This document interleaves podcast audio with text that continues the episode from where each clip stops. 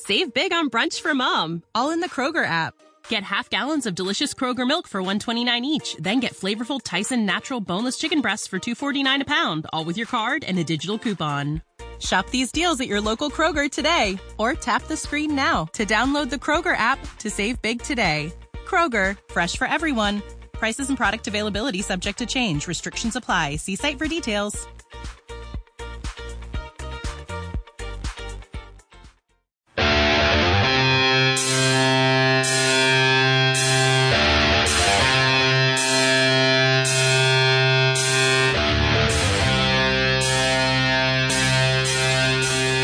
From the Ante Up headquarters in Tampa Bay, Florida, it's the Ante Up Poker Cast. And now, here are two guys who think they know how to play poker Chris Cosenza and Scott Long.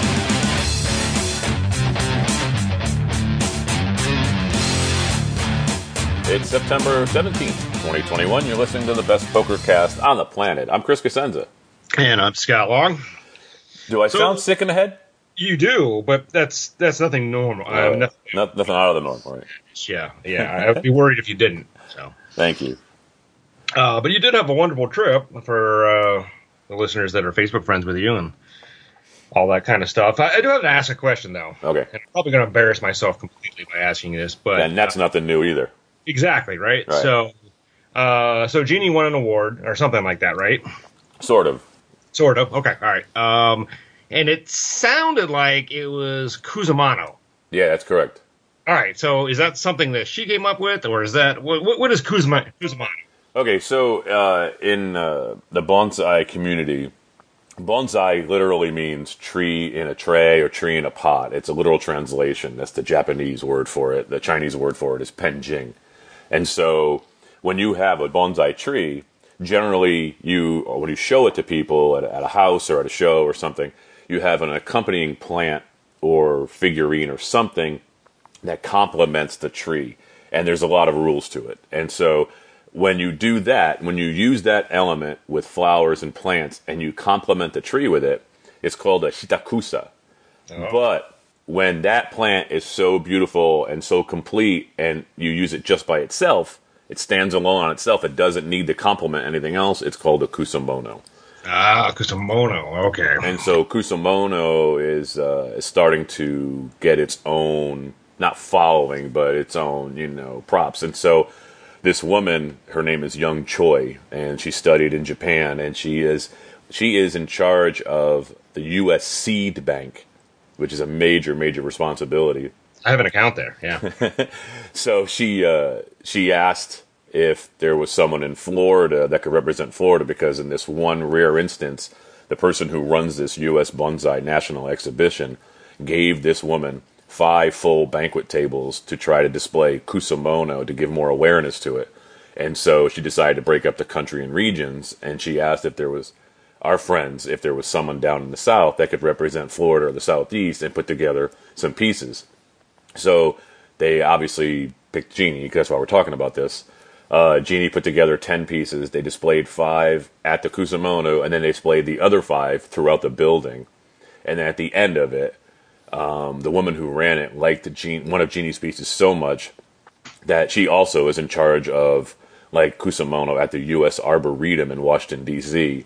And they asked her if it was okay if they kept one of the pieces and took it. And so, of course, my wife was like, "Of course." So they took it, and now it's on display in Washington D.C. next to a beloved tree there that is from a bonsai artist here in Florida who had just recently died within the last month and a half. So it's a big, big honor, a big, big deal. So it's not an award; it's just a massive honor. And uh, she was like the, she was like the the, the the bee's knees at this thing. That's the yeah. I'm dating Well, myself, but congratulations, very whatever uh, whatever level of honor it was. I, it's obviously, yeah, it's phenomenal. But the reason I asked is uh, there was a Sopranos character called Jeannie Cusamano. Oh, really? So yeah, and in fact, there's an entire episode called "Dreaming of Jeannie Cusamano." Oh, wow. Uh, so I didn't know whether she was a whether she created that thing and she was a huge Sopranos fan and thought it was kind of clever to be That's- named. That's pretty funny. Yeah, no. it's, it's not true. So oh well. No, So no, I only watched the first two seasons of Sopranos. I can only take two seasons of it, but uh, I'm interested in that movie that's coming out. That looks pretty wild. yeah, the funny thing is most Sopranos fans think it's gonna be crap. So Uh, it looks pretty good. So we'll let you watch it first and let us know. All right. All right. So remember when this used to be a poker podcast? yes. but the first item really isn't about poker either. But uh, all right, so uh, obviously it was uh, the first week of NFL season for every team except for the Packers. and um, so uh, what I thought was really interesting, um, obviously, is that the the Packers game and game is in huge air quotes right here. um, but you know, I did like watch Monday night and I watched uh, uh, college football and some of the recap shows. And um, we really now have seen how widespread sports betting is, haven't we? Oh yeah. It's now available in half of the U.S. states, which is phenomenal to even think about that. Uh, just crazy because you know you just have to go to Nevada uh, if you wanted to, right? Right. Uh, overseas.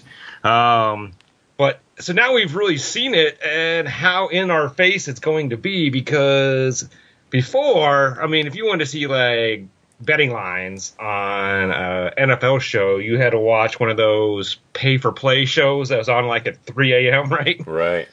With that uh, Matthew McConaughey guy that picks the games, right? uh, and now it's on all day long. And it looks really, it, to me, actually kind of a little jarring. I mean, I, I'm obviously certainly not against sports betting and all. That's fantastic. Um, but it, it really has taken over uh, the televised sporting world now, right? Yep. And so as I watched that, I was like, is this really going to help the future of online poker, which is what we've been saying for the longest time, right? Is that, you know, any expansion of gambling is going to help eventually get us online poker. So if it's sports betting first, that's fine. And then hopefully they'll hold the door open so poker can squeak through, right?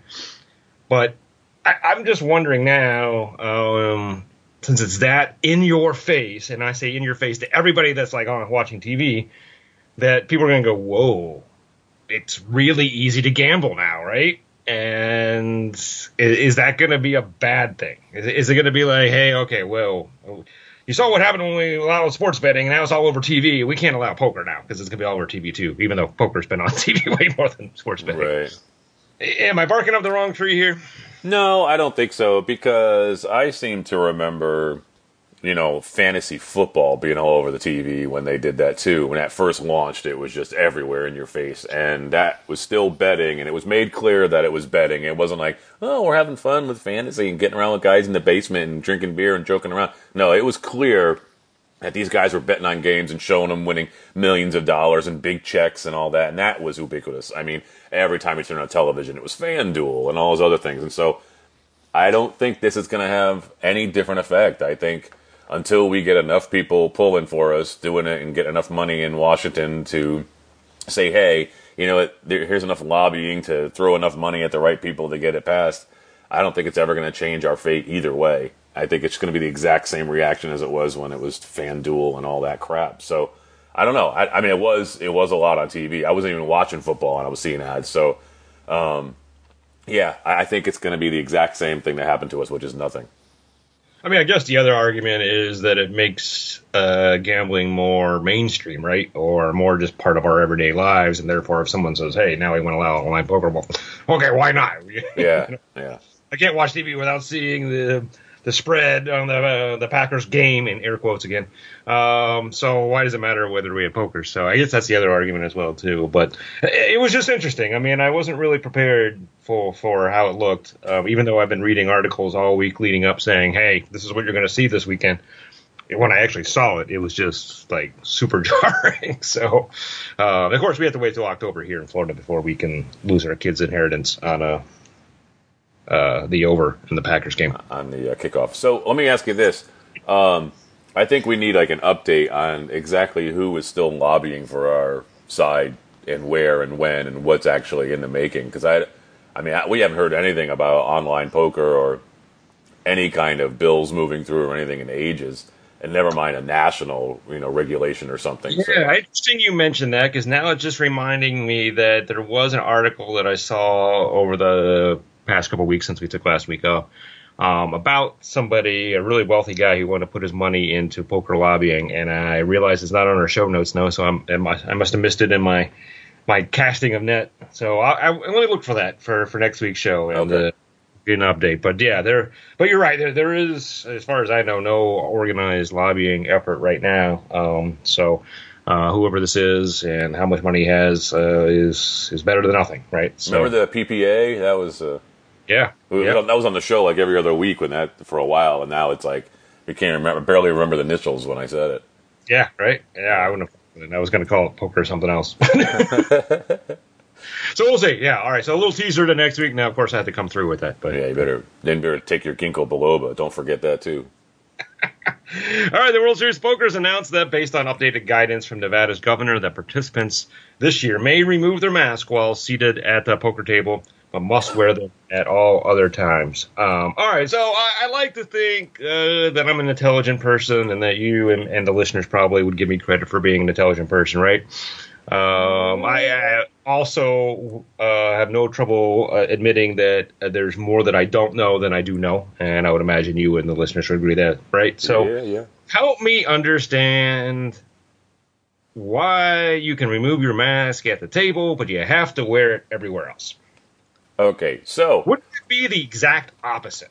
Speaking of as someone who wore his mask everywhere he went in everywhere I went across this whole country. I literally drove from Florida to New York, stopped in Wash and uh, in uh, North Carolina, stopped in West Virginia, did all these things. I never took my mask off. Washed my hands with all the appropriate soaps and all the appropriate antiseptic whatever, and I still caught something. So to me, this is ridiculous. I I don't I, I would never want to take my mask off. Now I know that people are saying most people are saying that the mask is to protect the people who aren't wearing the masks because you could it comes out of you a lot easier than or whatever. But I still think it stops stuff from going through the mask into me too. Um, but to me, I think their thinking is once you sit at that table, you're seated with people who are supposed to be vaccinated, so you're okay. Whereas when you're going around, you might get infected or you might infect people who aren't. I, I don't know. I, am I'm, I'm trying to figure it yeah, out here. So let's recap if somebody missed. I don't know how anybody could have missed this, but uh, from two weeks ago we mentioned uh, in order to play this year you have to be vaccinated. You can't you can't even like be tested negative if you're not vaccinated. You have to be vaccinated. Right. Now again, uh, staff is not included in this, which is another whole weirdness. Um, particularly because when you read. Um, uh, Nevada governor's um, um, the rule number 50 or whatever it's called, um, which is all the rules on how conventions can happen based on the number of people and the vaccination status and all that, right? It never mentions employees in there. It only mentions participants. so, right. so I mean, we we've been talking for for weeks now that the reason uh, the World Series didn't include staff was because they've had a, they're not going to be able to staff it as it is, let alone if they require the staff to be uh, vaccinated, right? But but it does go even farther on that. I don't know if it's a staffing problem for all conventions in yeah. Nevada based on the guidance. Uh, so anyhow, so that's interesting. But um, but yeah, so I mean, uh, so really the only people that should be infecting you at the World Series should be staff, and that includes the dealer who's sitting at the table. Yes. So it doesn't matter to me. I, I guess that's what I'm trying to understand. I don't understand why you would think that you are at risk of getting COVID walking around, going to the, the restroom, uh, anything else. But when you're at the table, you are apparently in some kind of like bubble that protects you from the guy in the middle of the table who may not be vaccinated.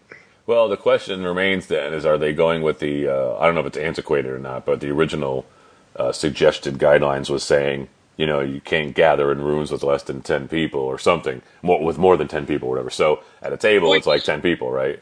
Yeah, but that's what I'm saying is like the, the place that you're going to be closest to people. Right, right. And most likely to sneeze all over them, right? Yeah. Is at the table. I know. I mean, I mean, it, it, that's what I'm trying to understand. I'm like, I, I can understand if they said, hey, uh, hey, yeah, if you need a break from your mask, just get up from the table and, and, you can take it off. But when you're at the table and you're in close proximity to people, you need to leave it off. Um, now, of course, we have listeners who don't, you know, believe any of this, and that's fine too. But uh, who think this whole thing is silly, um, and that's a whole different argument. But I mean, but those people are right when they like pick apart this stuff. I mean, this has been my problem with COVID from the beginning: is that that the rules don't make sense, or they're inconsistent. I should say, not don't make sense. They're inconsistent. Yeah this, seems like a complete inconsistency. I mean, what science out there says that uh, you are safe from COVID sitting at a poker table, but you're at risk of it from to walking to the bathroom? I Yeah. just Yeah. don't get it.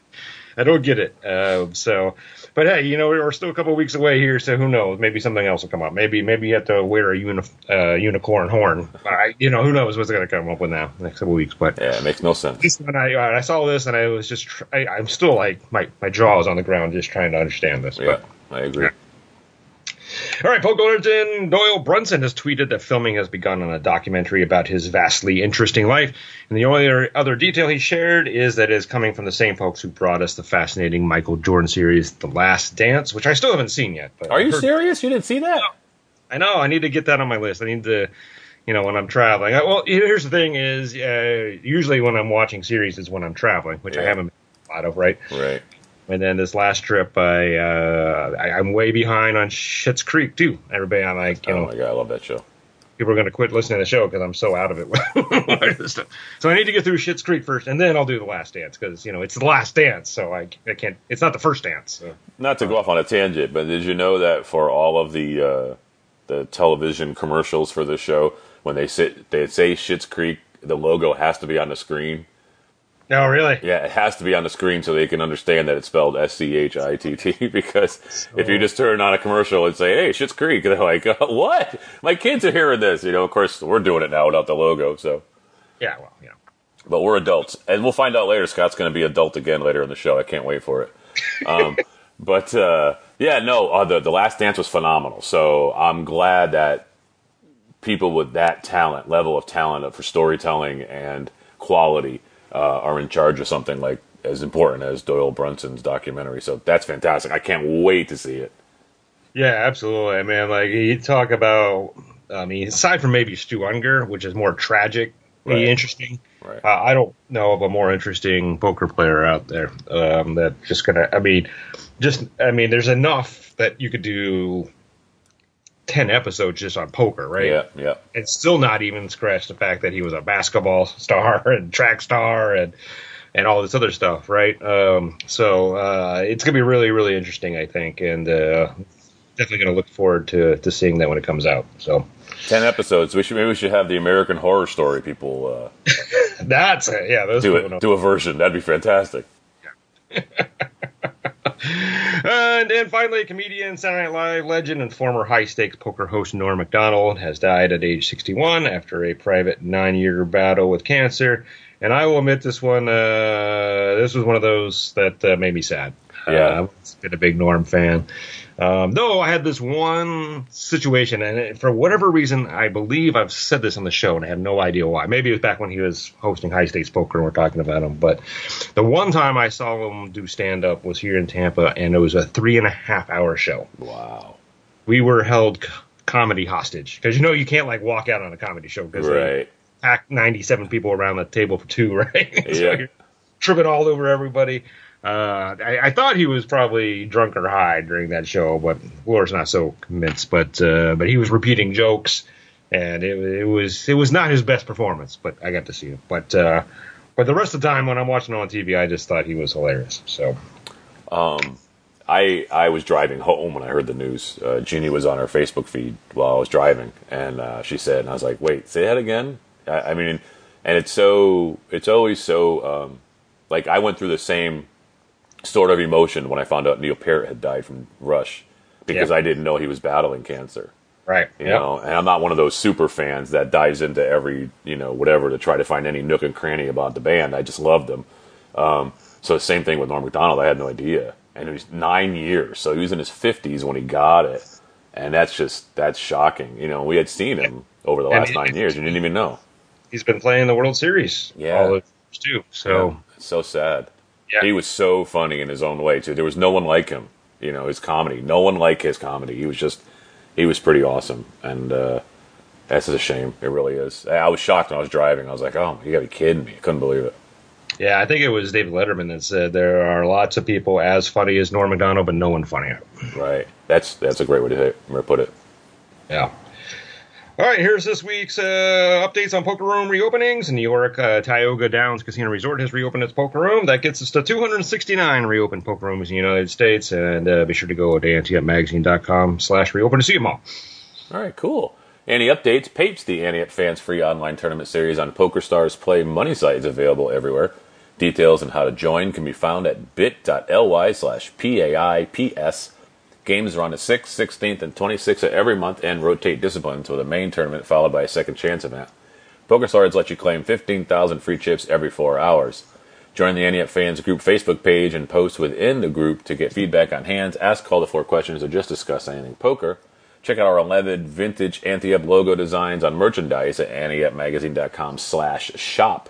Buy t-shirts, hoodies, sweatshirts, phone and laptop cases, coffee and drink mugs, and much more with your choice of Ante Up Magazine – Ante Up PokerCast, or Ante Up Poker Tour logos. If you have a hand of the week, listener spotlight, or call to floor submission, email us at podcast at anteupmagazine.com or post in the Ante Up fans group on Facebook. We get to complete an O'Malley's move today. Love doing that. So here comes part one, and uh, we'll see you on the other side.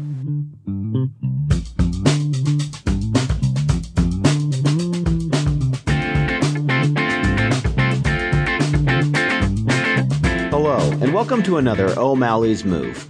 I'm Malcolm O'Malley. This week we are playing in a 50 cent, $1 no limit hold'em home game. The level of this game is pretty solid with most opponents knowing what to do.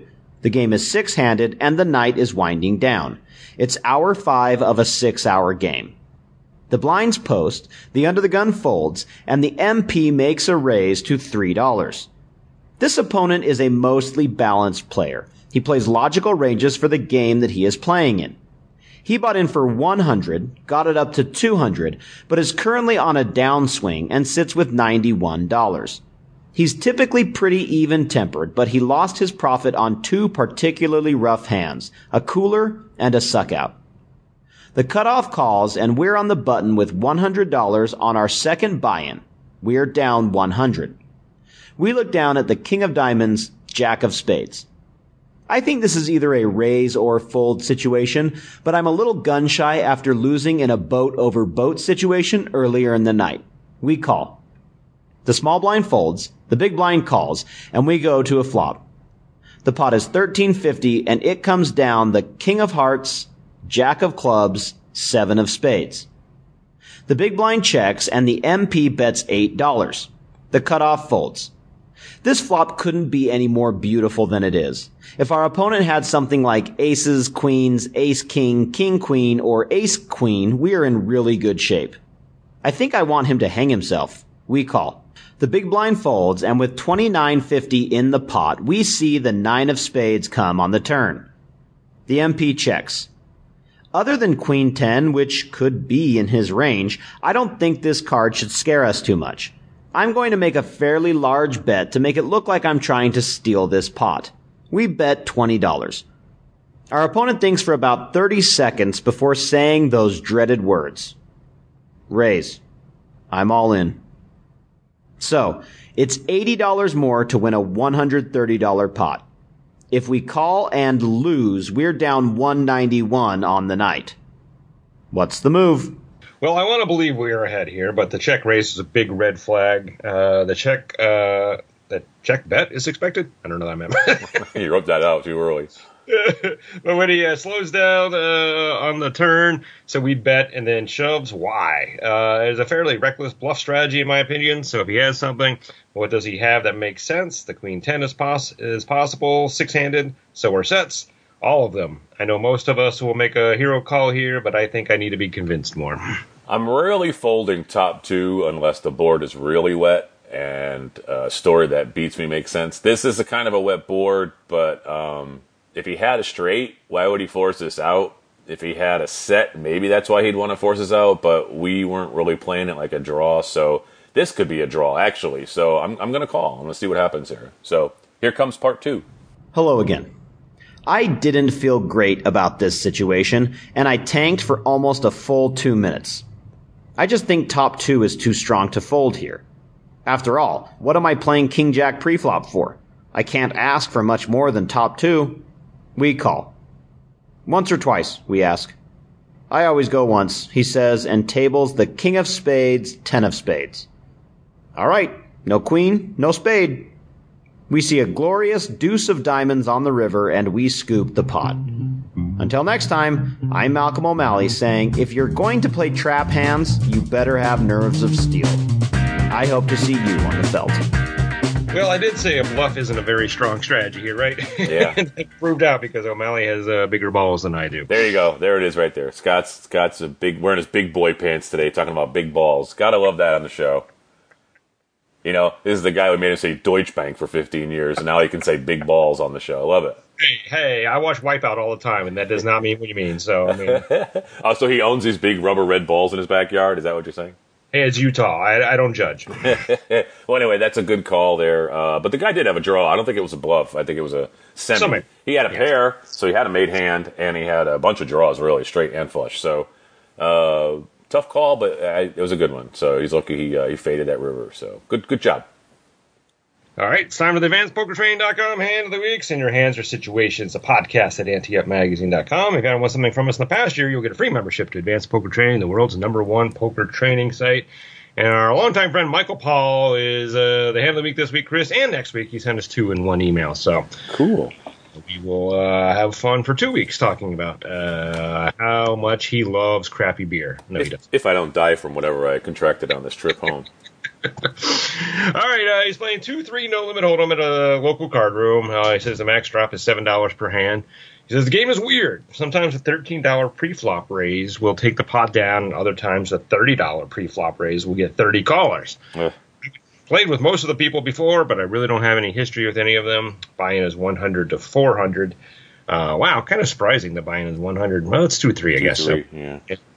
Um, but that extra dollar, that small blind, usually makes the game play a little bit bigger. So, but um, all right. He says we played about an hour, and after a bit, uh, uh, about an hour and a bit after buying him for three hundred bucks. Uh, we've been super passive and haven't really played many pots yet. Uh, we're sitting with about two hundred and fifty ish, or as we used to like to say on Ante Up, squiggly two fifty. Yeah. And the eventual hand, uh, eventual villain has us covered with about 500. Uh, we're on the button, three limpers call, and we have the ace of hearts, ten of hearts, the Cosenza, Yes. Okay, so how many limpers? uh, three. I think I just limp. I, I don't. I don't know if this is a strong enough hand to, you know. It's one thing if you're playing, you know, in uh, a little tournament at Gambit's house and your folds around to you and there's passive guys to your left and you want to go crazy with it. But it's another to have a bunch of people interested in this hand and it's a bigger game and I don't know. I think. Uh, I think I might just call here. Yeah, I think this is uh, this is again about the the push pull thing I always like to talk about. At this point, with there's so many limpers in here, I actually this is a pull kind of pot now. I'm I'm hoping for my straight or flush here. Not I'm not playing for a ten or an ace. Right. Right. So at that point, so I, I think I'm going to try to pull some folks in by just calling here. If it was different, if there's like maybe one limper, then then I, I would feel uh, the strategy is probably better to raise and, and take control of the hand. But uh, but I'm going to try to get in here for three bucks and flop big and uh, stack someone. That was is my plan. So Yeah, that's what I was thinking. all right, uh, Michael has a different plan. He raises to sixteen dollars. Uh, the blinds fold and two of the limpers call. Uh, says the villain is in early position. Uh, pot has fifty-five dollars at the drop is pulled, and we're three-handed to the flop, and we have two thirty-six remaining. The flop comes the ace of clubs, eight of spades, nine of spades, and it checks to us. Well, I mean, we, we narrowed the field, so it's hard to imagine a better aces out there unless somebody is coming along with a suited ace eight or ace nine. So I think this is a good flop for us. It's not. There's no hearts, so that kind of sucks. Uh, we have backdoor straight draws. Uh, what kind of straight would it be, though? That would suck. Um, so I think we got a bet. 55 in the pot. It's kind of a wet board. I mean, 8 9 is there, two spades are there. So I think we got a bet to protect. I mean, I, I'm even close to betting pot here. You know, like Yeah. forty, forty-five, fifty 40, 45, 50 or so. Yeah, the, the the hand changed when we decided to raise. So um, now that we raised, we tried to take control. We did drive out uh, most of the players, and now we got an ace on the flop. I mean, there's really no reason not to bet here. And uh, yeah, I think because of how how dangerous it could be, I'm, I'm betting on the higher side. So Yeah. would not be opposed to, like you said, a pot size, 55 or 50 or Yeah. 45, somewhere in that neighborhood. Uh, okay, our hero bet's 40, so probably a little less than I would, but still a substantial bet. Um, the villain calls, and then uh, the other player folds. So we're heads up now, 135 in the pot, 196 behind, and the turn is the tray of diamonds. So the board now is ace of clubs, eight of spades, nine of spades, tray of diamonds, and our opponent checks to us. Yeah, I mean it's it's still a good street to bet. Nothing's changed as far as the board being wet. Uh, since it was merely a call, he could have something like Jack ten. Um, you know, he could have something and he's walking the dog, but I doubt it because most times when people bet the flop, you know, after after raising pre-flop, they tend to slow down on the turn if they if they miss. So if this guy had a hand like a set or something, I think he'd want value for. He wouldn't want to check and let us get away with another check behind. So I think he'd want to bet here. So I feel like we might still be ahead. Um, and I feel like since the board is still the same wet board that it was, the three didn't hurt anything, so I still want to protect against it. So I don't know. I'd bet half the pot, whatever that would be. How much is in the pot again? Uh, 135. Yeah, like 65, 70. Yeah, yeah. Yeah, I don't know why I'm letting myself be lulled into this. This is a draw. He's on a draw, but it certainly seems like it, right? The way he's playing it, he Yeah. limped. Uh, check call, checks again. Um, so you know, I want to I want to make him pay to catch up to me. So yeah, easily at least easily half the pot here. So I'm thinking 75 ish. Okay. Uh, all right, our hero bet 70. Uh, he says just about half the pot. He says, I, I don't like to play large pots with just a pair, so I was trying to keep the pot manageable. Plus, I only had a 10 kicker and figured somebody out of position could play ace jack or ace queen this way, though I would have expected them to lead out or re raise the flop. Uh, the ever popular slow play is set or two pairs always an option. Uh, maybe I could or should have bet a little more. Uh, the pot has 274 now, and we are 126 left. Uh, I don't. I mean, I- I guess you could bet more. I mean, if our object is that we believe the villain's on a draw, I mean, the more we bet, the bigger the mistake he makes in calling, right? So, but, um, but yeah, I mean, you always have those other hands out there that could beat us, and you know, Yeah. I don't. I don't like a shove here. I know some people might be screaming that you know shove, shove because you want to protect your hand. There's enough money in the pot to put the rest of it in, but I feel like a, a decent bet will get you the same information. Maybe not. I don't know. yeah. I mean, I guess, I mean, if you shove, you're you're betting way more in the pot. I mean, it's, it was 135, you had 196, so you know uh, that that seems too too much for me with a single pair. So I, I think we're all right right now. I guess we'll see what happens. But all right, the river's an offsuit Oh, sevens. so it just called, right? The guy just called. Oh, I'm sorry. Uh, it didn't say. I'm gonna guess. Yep. Okay. Let- Let's just assume that. Yeah. Okay. um, I'm making sure he didn't say that. Yep. Well, obviously he didn't raise, or we would have already had more discussion here. So, right. all right. So River's the offsuit seven. So final board is Ace of Club, Eight of Spades, Nine of Spades, Trey of Diamonds, Random seven, and now our opponent bets, and he says it's enough to put me all in. Yeah. This is the this is the tough one because we talked about Jack ten. Yeah. Right. You know, and would you, how would you play Jack ten from the beginning here? Would you limp with it? Yeah. Would you call a minor raise with other limpers? Yeah. So then, when the flop comes, would you check call something for forty with Jack ten? So yeah. And then when the turn comes, we bet seventy. Yeah, you might still call there. It's it's a that's why I was saying that people might be saying shove there because you know the guy's drawn. You don't want to give him a chance to draw for seventy. So I know it's overbetting the pot, but when people shove, they always overbet the pot. So uh, this is tough. This is tough. I I don't know. I don't like to go broke with one pair, you know, and a horrible kicker on Yeah. a really wet board. So I probably fold. Uh, the only way I see is winning here is if he was on a flush draw.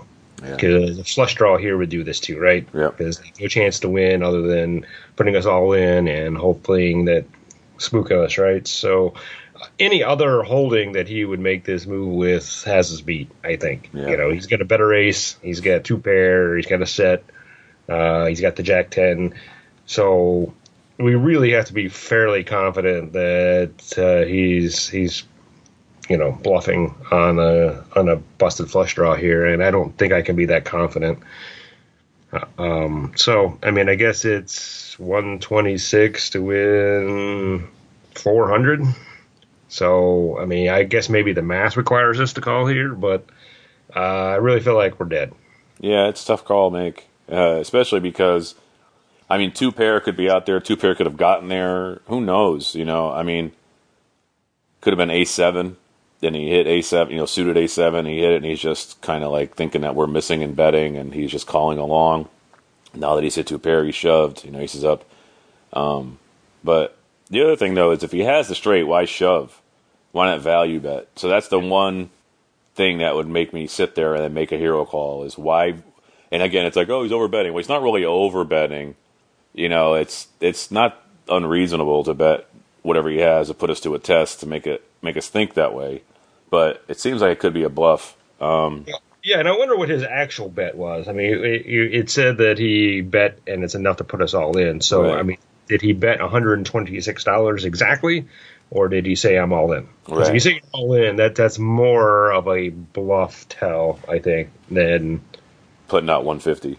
exactly, or or calculating the exact amount that you need to put them in, or if you say, "Hey, I'll put you all in," what are those stupid phrases, right? I mean, that that's more bluffable than uh, than being more specific. So that that might have helped my decision as well too. If he said, "I'll tap you, Teddy," I'm folding.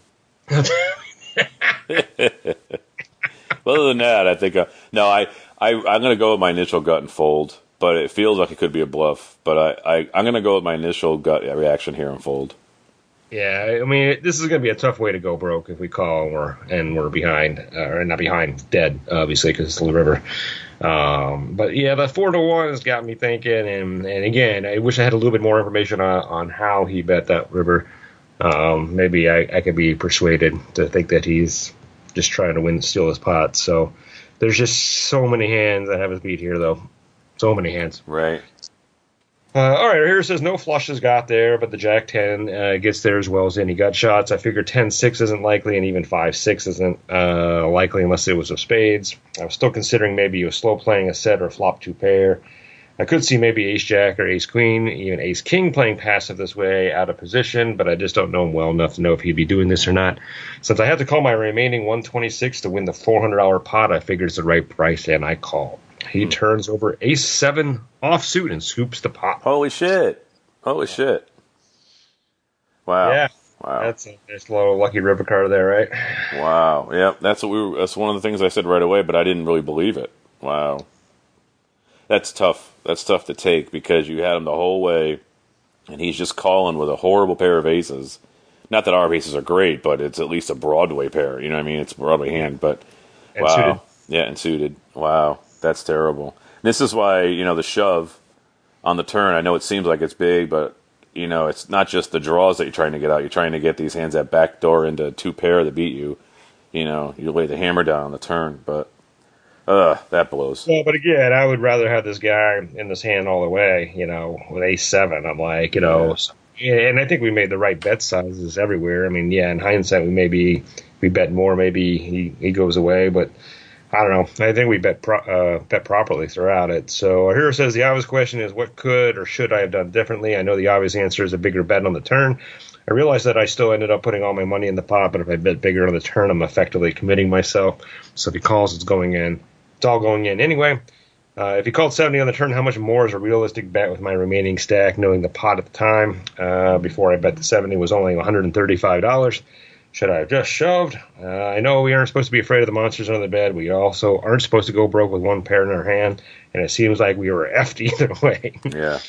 Uh, I know re- being results oriented, a bigger bet on turn probably would have taken it down, but is it really the right play? Did I just get unlucky? Uh, I looked up the odds on the flop, and I'm 79.5%. so again, I mean that that's that's why. Uh, and then he says on the turn, I'm 93% to win. Um, uh, so again, I'm like, you know, uh, he, he made the wrong decisions all the way to the end, just got lucky. So you know, I'm not gonna beat myself up over that. I don't think. No, I mean, you know, some of the wisdom that was passed down to us in the beginning years of our show and stuff like that, people would say if someone is drawing or has a lesser hand, you know, I mean, if, if you if you felt like someone was drawing, they should never see the river. Now, I, I don't know what that means, but it means that you need to bet enough that they can't draw, or that at least it's going to be a mistake to draw. Now, in this case, the guy had a seven; he wasn't drawing, but the fear that we had was that he was drawing. Now, I mean, he was essentially drawing against us. I mean, yeah, I mean, you know, but a draw. We think of a draw. straight, but I mean, Right. he, he, he needed that seven to win. So, um, so it's essentially the same thing. Yeah. Uh, Now I don't know. I mean, I, I'm not quick quick enough at math here to figure out whether he, he really made a bad call there or not. But you know, half size bet, pot bet. I mean, and there's no guarantee here this guy goes away if we bet more. I mean, maybe if we shove, he does, but you know, it's not that much more money. Um, I mean, this guy obviously felt way more confident with his hand than I would have felt confident with his hand, or you would have, or our hero here would have, come, right? So, Yeah. who's to say that he's going to go away with that? So, Yeah. That's a brutal river right there. Three outer. and I would say that's one of the things that I, I try to do is not not try to think about the, the path that it did not go down because you don't know. You know, eh, in, in this in particular case, we don't know what he would have done had we shot. So, Yeah. I mean, he might have still called and you still would have lost. So it doesn't change anything, right? So I mean, any time spent worrying about it is is wasted, I think. So Well, hopefully your fortunes turn around with next week's hand of the week, Mike. We appreciate you sending it in. I'm Chris Cosenza. and I'm Scott Long. We'll see you at the table. Ante Up is a production of AnteUpMagazine.com. Contact the show at podcast at AnteUpMagazine.com. If you'd like to advertise, send an email to advertising at AnteUpMagazine.com or call 727-331-4335. Some music used in this episode comes courtesy of the PodSafe Music Network.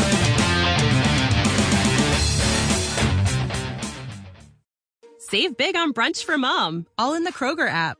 Get half gallons of delicious Kroger milk for 129 each, then get flavorful Tyson natural boneless chicken breasts for 249 a pound, all with your card and a digital coupon. Shop these deals at your local Kroger today or tap the screen now to download the Kroger app to save big today. Kroger, fresh for everyone. Prices and product availability subject to change. Restrictions apply. See site for details.